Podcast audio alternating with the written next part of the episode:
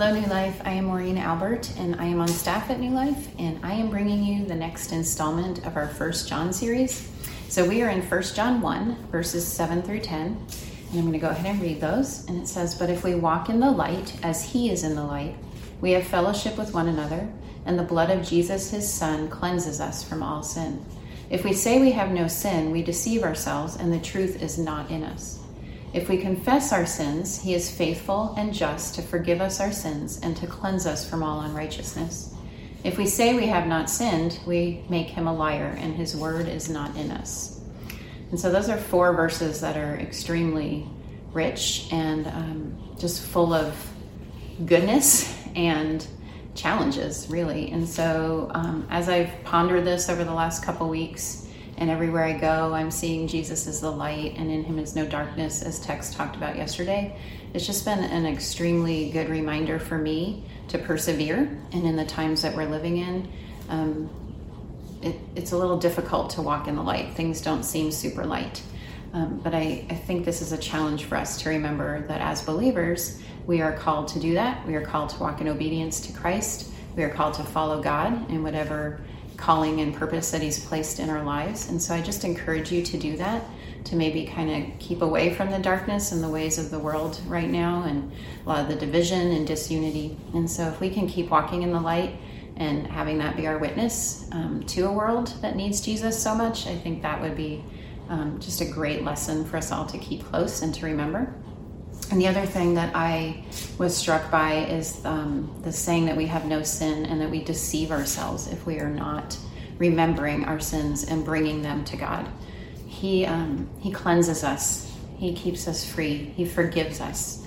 And um, if we keep on confessing, we need to keep doing that with our sin, remembering to humbly realize that we have sinned, that we will do those things wrong, that we can't be perfect.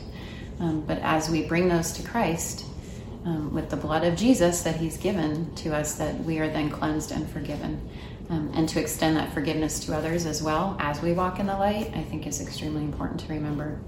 And then um, I read this multiple times, and it, I finally saw it um, this little hidden gem in there. But if we walk in the light as He is in the light, we have fellowship with one another, and the blood of Jesus, His Son, cleanses us from all sin. So we have this massive huge salvation act and just this great thing that God has done in sending Jesus to the cross to die for us so that we can have that freedom and live in eternity with Jesus and in freedom here on earth and um, just follow him. And that is just this amazing, awesome truth um, that needs to strike us over the head often.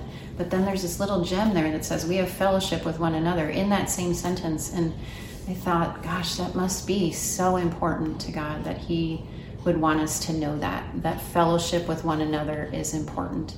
And in this time of isolation um, even as things reopen there will be people who still can't be getting out. And so i just challenge us myself you to reach out and to try and connect with another believer with a neighbor with whoever it is that you would invest in people's lives and um, and connect with them. Send a card send a text. May just be what they need in their day and so um, that fellowship is so important for us to remember.